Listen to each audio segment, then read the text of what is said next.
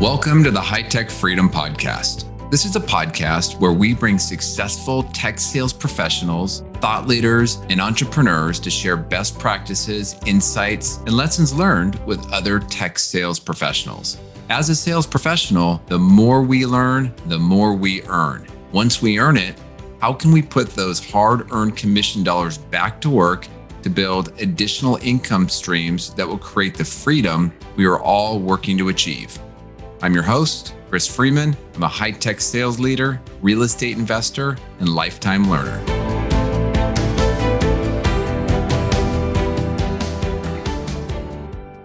All right, welcome to the High Tech Freedom Podcast. I'm your host, Chris Freeman. And for our next episode, we are excited to have Jack Morrison, who is a seasoned sales professional in the networking and security space. Jack has sold with some of the most well known brands in the space, which is actually where we first met.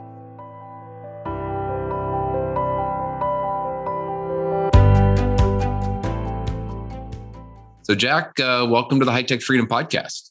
Thank you, Chris, for inviting me, and hello to everyone. And I don't know if I did your background justice. Can you tell the audience a little bit more about yourself and your background in tech sales? Absolutely. Let's start out with so everybody knows where this funny accent comes from. I am one of the chosen few from the state of Alabama, and I am a roll tider. I have also, I'm a grizzled veteran of the tech industry uh, with 40 years of experience.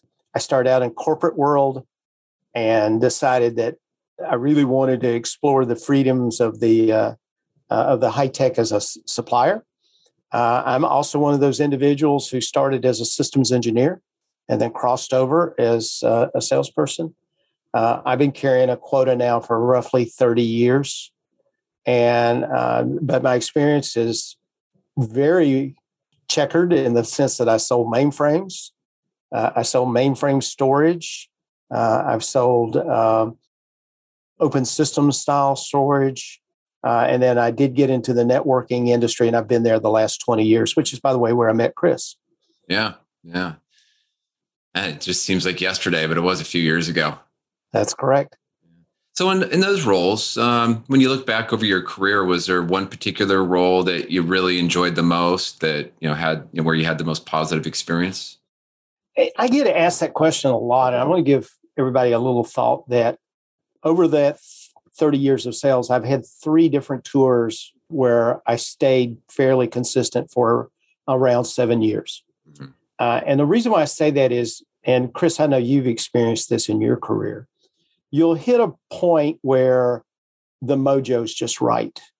Uh, you know, where you feel you're at the top of your game, where you know, where you maximize your earnings.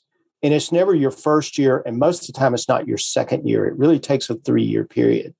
So I've had a couple of different experiences where, you know, the timing was right, the product set was right, the skill set was right.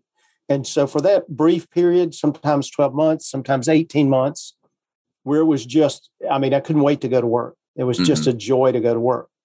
Uh, it doesn't last forever my advice to everyone is when you're in that, when you're on the streak, enjoy it, but be aware that it eventually turns into a job. And uh, and there you go. And then you know, then you need to think about what's my next step in my career. So I would say it's situational, and it's always a, an area where I suggest you invest a bit in your current career and kind of see where it leads you. Yeah, that's a, that's a great point. I mean, it's the most successful salespeople that I know. There's lots of things that they do great, um, but one of them that seems consistent is they're always investing in themselves. You know, it's it's you know I have this term lifetime learner, right? If you if you stop learning, you stop growing.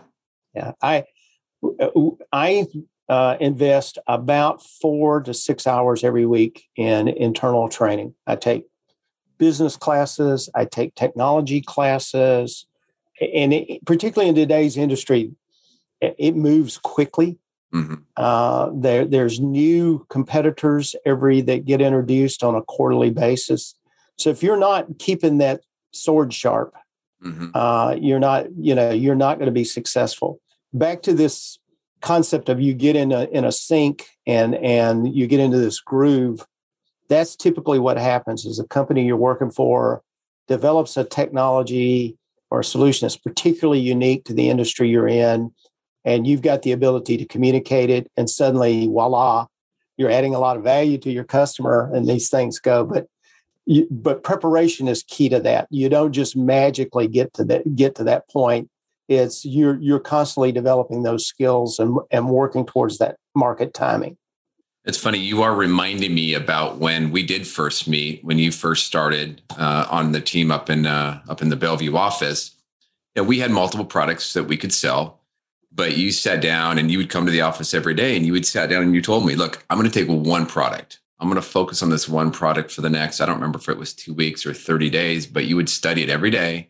You go out to your sales calls and focus on that piece of it. Cause your view was, look, I can sit there and try to be smart on everything. And it could be a year from now and I'm not sharp on all of it, or I can take one, get really good at it, get it get it in a groove and then go on to the next one and i really do think that helped accelerate your onboarding and really you started to have success rather quickly i give that advice to people today which is if you got a particular product that that you feel is extremely relevant to the market learn that first then use that as your bridge to uh, to go to to adjacent products. Because once you learn how to sell that product then it suddenly says suddenly you got this ability to say oh and by the way i have this other product that integrates with that and it does these things and it, it creates more it creates an anchor for the solution. But i do remember recall those days of you know and, and i do that on every new i haven't changed jobs in a while i've been pretty stable but every time i go through a new role i start with this concept of, of first things 1st mm-hmm. let's find something that i that resonates with me let me be able to communicate that uh, in a way that a manner that I believe in the solution. And customers, customers want sales reps to say with enthusiasm, hey, this will work. This is a solution for you. I think I know the answer to this question, but how important is product knowledge?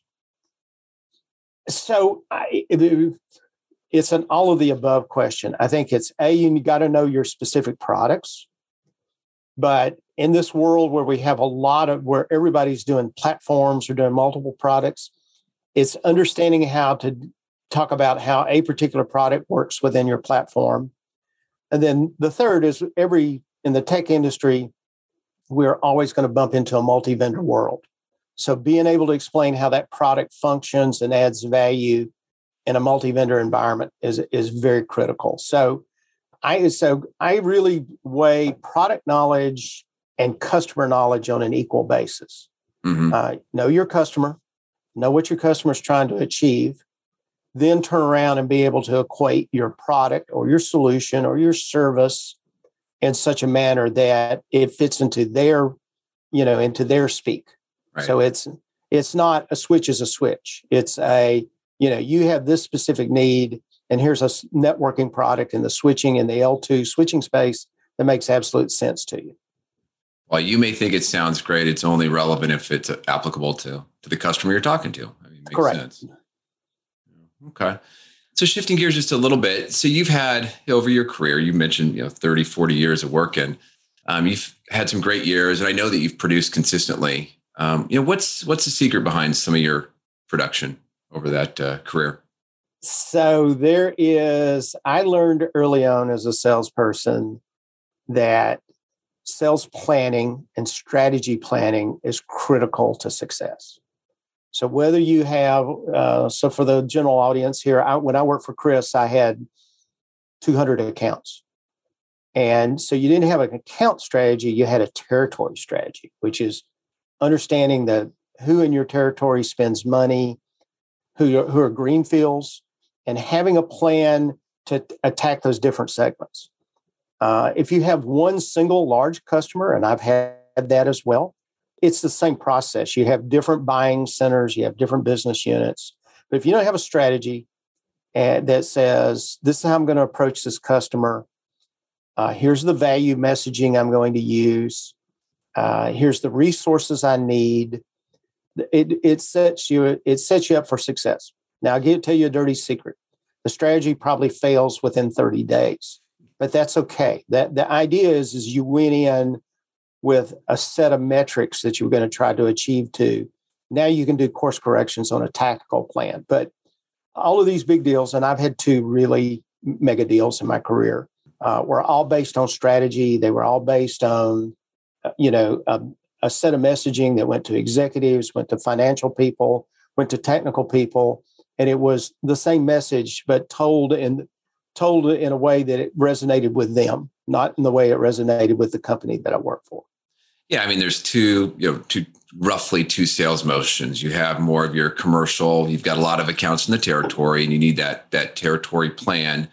Um, and you create a, uh, you know, right now we're a lot of companies are in that planning phase. This is being recorded in December, so they're thinking about 2022. And I think if for a rep like that, you know you you can't map out exactly every customer that's going to buy but you should you know kind of put your put your dartboard up and think that all right well i'm going to get 70% of my number maybe 50% of my number from you know these accounts. You'll call your shot and then have some strategies around those accounts. And then what's that broader territory plan to go close the gap right? Your marketing plan your pipeline building plan. And then on the enterprise side i think what i heard you say is it's it's really a, a campaign for that account the strategy, the people, the messaging. And by the way, it's just not Jack Morrison, right? I'm sure you have a team around you that's that correct. all has to be aligned. So could you actually touch a little bit on team selling? Because I think that's becoming more prevalent nowadays. Okay, so let's talk about teams. So there are really three different components of the team. There's your own people who carry your own badge. Then there's partners, and I'm sure virtually everybody today is using a partner based strategy. And then there's ecosystem partners, meaning alliance partners that that uh, that you routinely do go to market to. Obviously, you you don't use the same engagement with all three, but what you start with is on your uh, on your own internal team. You have technical resources, you have sales resources, and you better have executive resources. So, anybody looking for some secret sauce here, get your executives engaged in all of your sales campaigns. Uh, that can be your DSM. Certainly, I worked for Chris. Chris made a number of sales calls with me. You want your regional, your second level, you want your third level. And for certain strategic accounts, you want either your CEO or CTO level in person. But again, you don't just turn those people loose. You have this strategy, you make sure you communicate what the strategy is, and you create this, this message. The partner piece is an ecosystem of that. The partner has other goals in mind that they need to make. Uh, they need to sell services, they need to sell their own branded services, or they need to sell third party gear that fits into the solution. And, and obviously, they got to work from a gross margin perspective. Mm-hmm. You know, be cognizant of that, participate in that conversation, take care of your partners. You know, be a realistic partner will say, I want to make some huge gross margin got to look at them and say the space is way too competitive to do that. Um, but make sure that when you build your strategy with your partner, that you understand they have some, you know, they have some achieve some goals they need to achieve. Same with the ecosystem partners. Now, typically with an ecosystem partner, they're looking for a joint engagement. So they want to sell an adjacent technology like a cloud product, maybe to what you're selling in the enterprise, uh, or a hardware product that coordinates with a software solution you're selling or whatever. So again, in that case, you got to make sure you have a set of mutual goals mm-hmm. and that, you know, again, you got a strategy, you got a set of messages you're going to deliver. And uh, remarkably, all three of those engagements work. Uh, and, you know, and you want to, we do when the, when I do an internal where it's just my team on the, on the, on the call with a customer, I remind them that there's other parties, the partner, the ecosystem. And so it's it's it, it creates a lot of what I call scale and mass to mm-hmm. your solution. Customers suddenly going, it's not just Jack and Chris showing up with their happy smiles and their business cards. There, there really is a large solutions team involved in this transaction. Yeah, you touched on something uh, that another guest had brought up, and it, his point was, you know, the days of the sales quarterback is really that's kind of an old school way of looking at it. It's really more, uh, it's like a hockey team, right? You have to be skating in unison with the same play in order to really be successful. You know, as a as a sales team, everybody has to be on that same strategy. That's a great analogy. The the one that I and so I work for, I have a large scale team now, very very diverse team I use the term conductor of the orchestra. Mm. You know, here's the piece of music.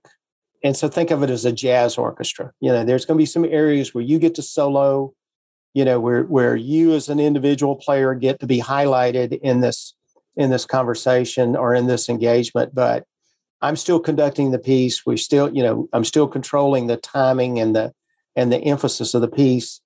Uh, and it works that that model seems to work pretty well, particularly if you've got a sales team 30, 40 people. I love the analogy. Yeah, that's great. Well, going back to the uh, executive um, engagement piece, can you touch a little bit about you know how often you bring them in, maybe some best practices when bringing them in that's worked well for you? Um, oh, that's a great question. So, listen for for all the people who are getting early in your sales career, you're going to get a bunch of bad advice, which is, oh, you don't want the visibility of your of this deal by your executives. You do want the visibility you do want to bring them in. You do want them to be an active partner, and it'll make your life easier. It makes your forecasting easier. It makes inspections a lot easier. I use executives on a on a monthly basis. Uh, now, I don't use the same executive. I use different business unit executives, different you know different parts of the solution executives. It could be a professional services executive. It could be the general manager of a particular business unit. It could be the CTO of another business unit. But I bring them in with it, and we agree to a specific message, usually based on a customer need. Customer needs this. Let's you know, and it, but it's always sell the platform. Let's let's make sure we acknowledge everything, and then let's deep dive on, uh, you know, what the customer wants, and let's be nimble. Customer could throw us a curveball. Mm-hmm. Uh, I've had an executive handle an absolute curveball. Somebody got invited to the meeting that we didn't know was going to get invited, and this individual tossed us the biggest knuckleball ever. And my executive, but we were prepared for that. And the executive said to that individual, said, "You know, I really didn't come prepared to uh, to talk about that, but I'll I'll give you an opinion." And then, of course, the opinion he gave was absolutely perfect.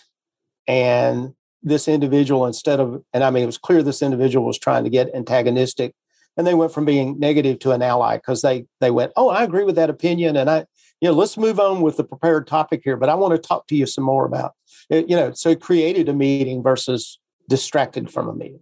Yeah, I love it. I love it. Well, nice work, man. How do I come get on your team? well, I was part of your team, you know, so it's uh, yeah, no, that's really good stuff. Hello, sales pros. I hope you are enjoying the High Tech Freedom podcast. If you are interested in learning more about passively investing in multifamily real estate, you can download our educational ebook at hightechfreedom.com. While there, you can also sign up for our newsletter where we will provide insights on real estate investing as well as sales tips so that you can continue to crush it in your high tech sales role. Now, I often hear people say, eh, I'll get to that later or uh, I'll read that book later. Well, there's no time like the present to improve your knowledge. So I hope you take advantage of at least the newsletter. In the meantime, please reach out if I can help out in any way. Now let's get back to the show.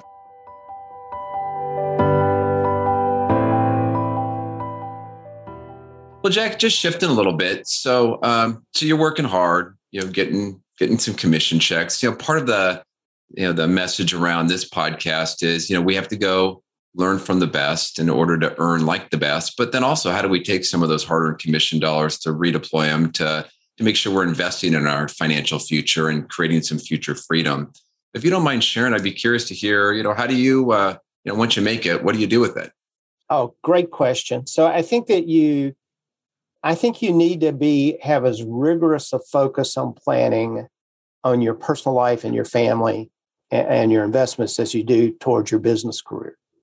Uh, so, rule number one is I went out and did a lot of education over various investment strategies and picked one that I think was that aligned with my interest and my and my knowledge. And so that's the market. Mm-hmm. Uh, and so I started out investing in the market quite uh, aggressively, both with my 401k as well as personal money the market's become very sophisticated and uh, and obviously we started there started to be quite a large sum of money there uh, so i have brought in a personal financial wealth manager who has really helped me sit down and set um, a list of financial goals that i want to do And so, because of that, we ha- I have a very diverse portfolio of very stable investments. I'm a, I'm a little older probably than some of the audience here, so I am approaching retirement. So I have some stable retirement, and then I have some investment. I'm I'm dabbling in Bitcoin right now. Um, yeah. You know, to try to make sure that I stay on top of the uh, of all the next generation investment cycle. I also think there's personal investments that, and Chris, you and I touched on this when we were chatting personally. I paid for my kids' education. Mm-hmm. Uh, I think that's an important investment that you can make in your family. You know, we're doing, um, uh, I don't go buy new cars. I mean, for those of you that like to go out and buy the hottest car out there, I mean, please feel free to do that. You should take some personal enjoyment. I don't. Uh, you know, I drive run of the mill cars and I drive them till their wheels fall off. But on the other hand, I uh, I also don't mind investing in some personal experiences. I've I have not made the Super Bowl yet, but I will. But I've been to a number. I've been to Stanley Cup finals. I've been to uh, uh, college football playoff games. I've uh, I've traveled the world. So you know, sometimes investment is in your own personal growth and, and interest, but have a financial plan at the end of it. I know you have a different and diverse plan, and uh, in real estate. I'm in the real estate as well, but through market investments versus mm-hmm. direct investments. Okay, like REITs and that type like REITs. Yeah. yeah. REITs are are uh, if you bring in a professional financial person, you're going to find out that REITs are a critical component of what I would call a basic income model for a long term. Yeah, you know it's interesting. It's uh, I, I, was interviewing somebody, you know, on the topic of uh, you know where you spend your money, and you know he had bought a Tesla, you know, when it first came out, and he's pretty excited about it. You know, spent a hundred grand, and you know, now that he's reflecting back, and you know he's a little bit older now, um, he looked back and said, "Huh."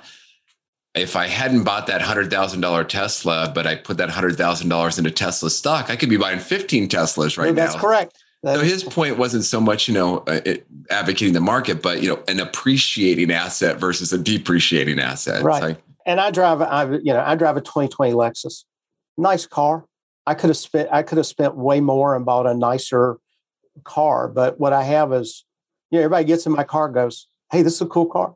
Yeah. it's very affordable. And to you, back to your hundred grand, I put more than what I paid for the car into the market. Yeah, so. I love it. Well, so the other thing that uh, you touched on is you didn't say it, but you know what you referred to is really it's about balance, right? right? You've invested in your time, your family, taking the time to take the trips. I remember when we were working together, you definitely took a number of vacations. I think even one international one uh, at one time. And you can't be working now for some point to eventually then go enjoy life. You have to be doing it along the way. Otherwise, what what's the point? Yeah, COVID has been obviously COVID's impacted all of us, but uh, in the height of COVID, I took a couple of weeks off. My wife found this list of obscure people, places that people didn't necessarily go to.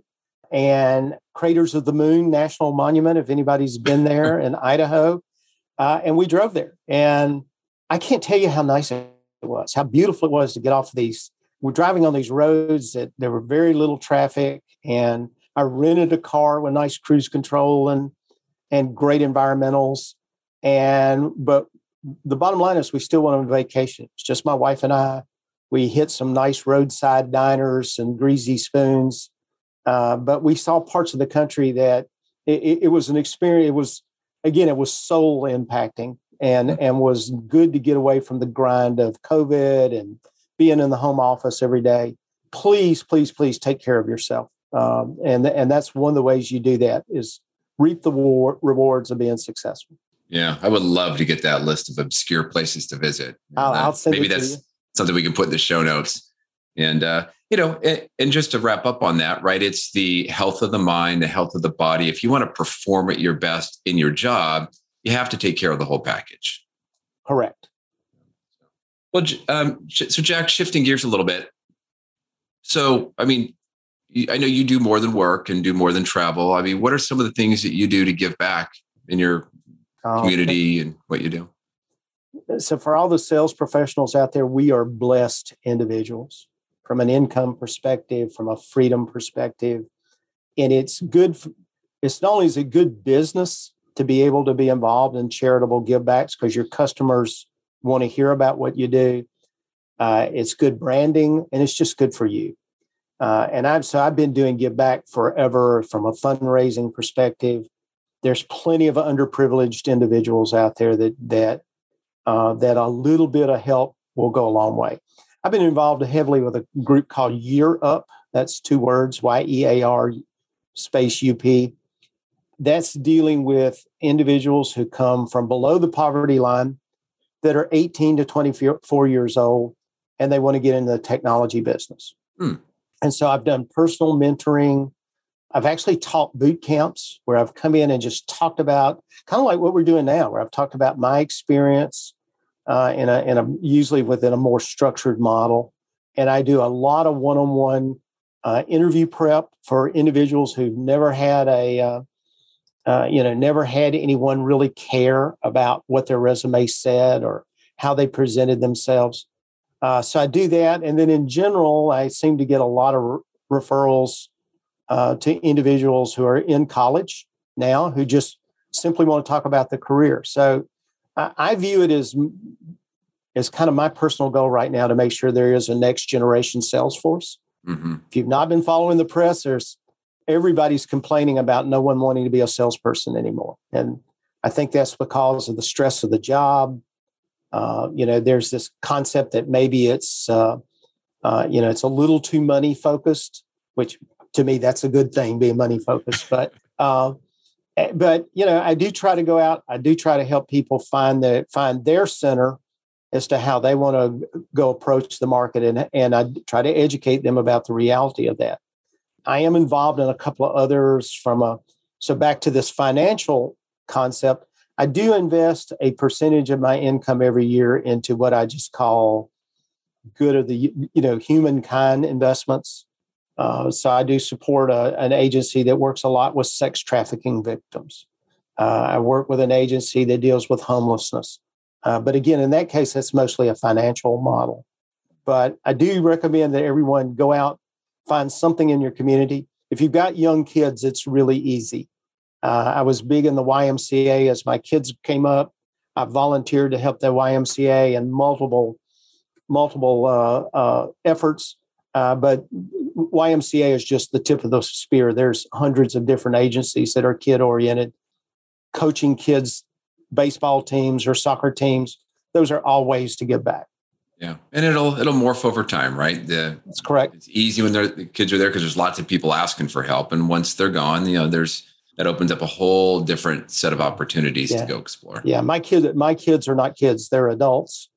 Uh, so it's uh, you know, so the so I needed to explore other ways to do it, but there are a number of uh, there's a number of areas where you can give back to you know less privileged individuals in our society and and be have a real impact.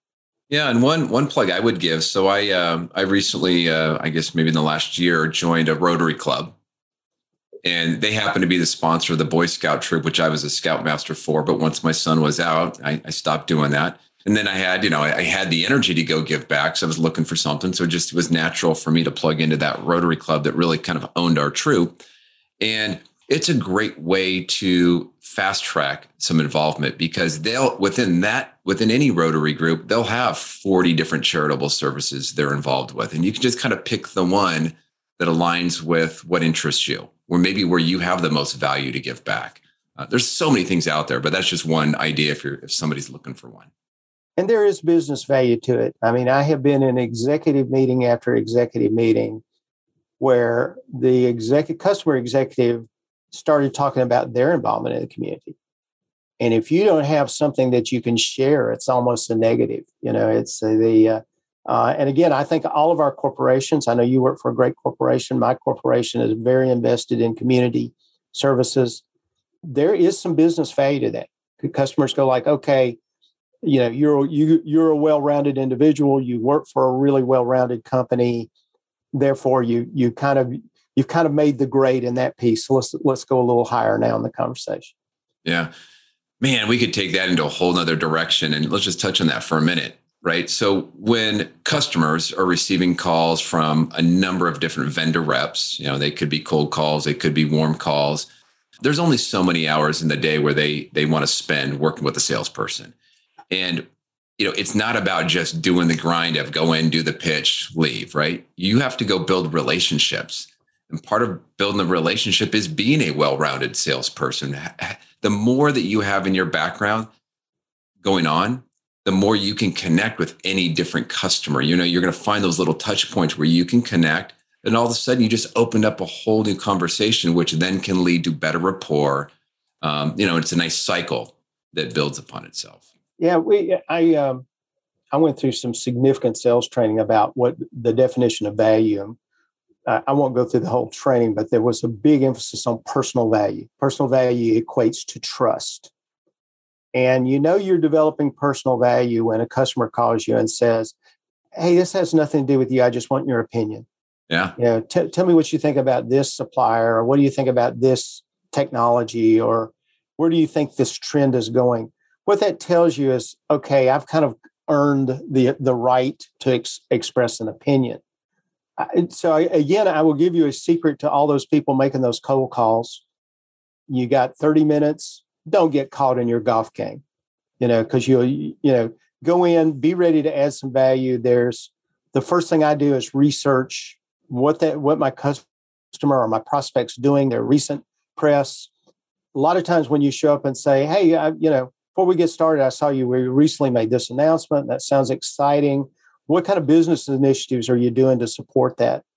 You know, immediately kind of gets the customer saying, "Oh, I, he wants to hear about me." You know, he's not here to. And then you then you can find a natural tie-in that says, by the way, I've got products and solutions that I think would help you do that. Uh, but that's a bigger conversation. What we got in 30 minutes. You got to get to that next meeting, and and one of the ways you do that is by having that impressive first call. To have that customer say, you know, I want to hear Chris. I want to hear your opinions on this, and that, I mean that's that's the way to get started.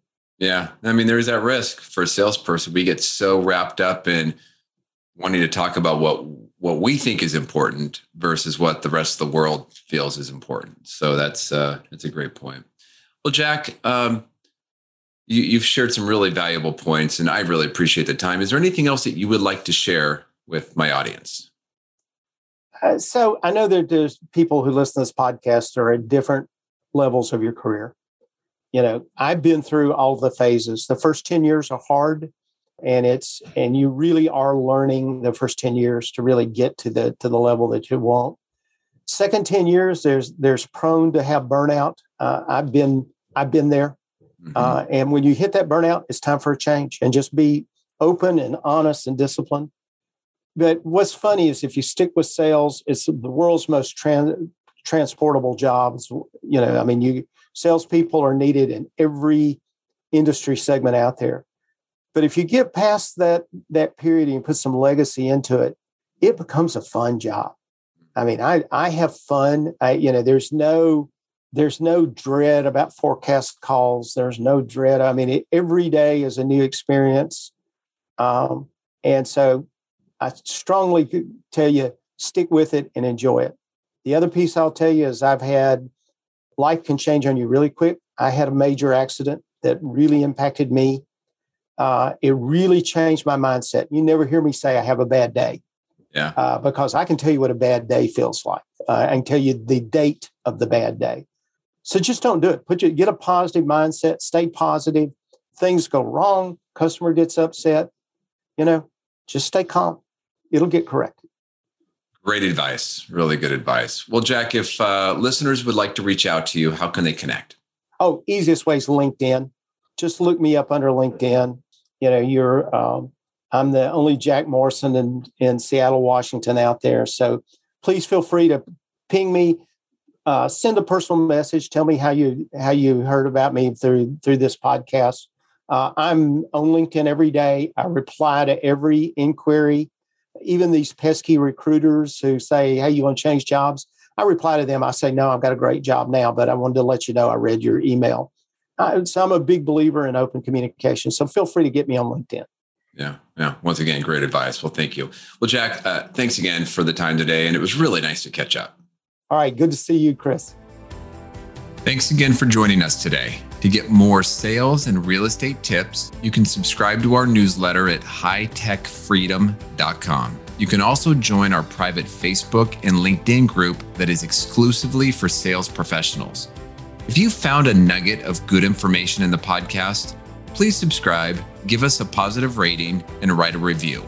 If there is a topic that you would like us to cover in the future, please send us a note through our website at hightechfreedom.com. Until next week, make this your best week ever.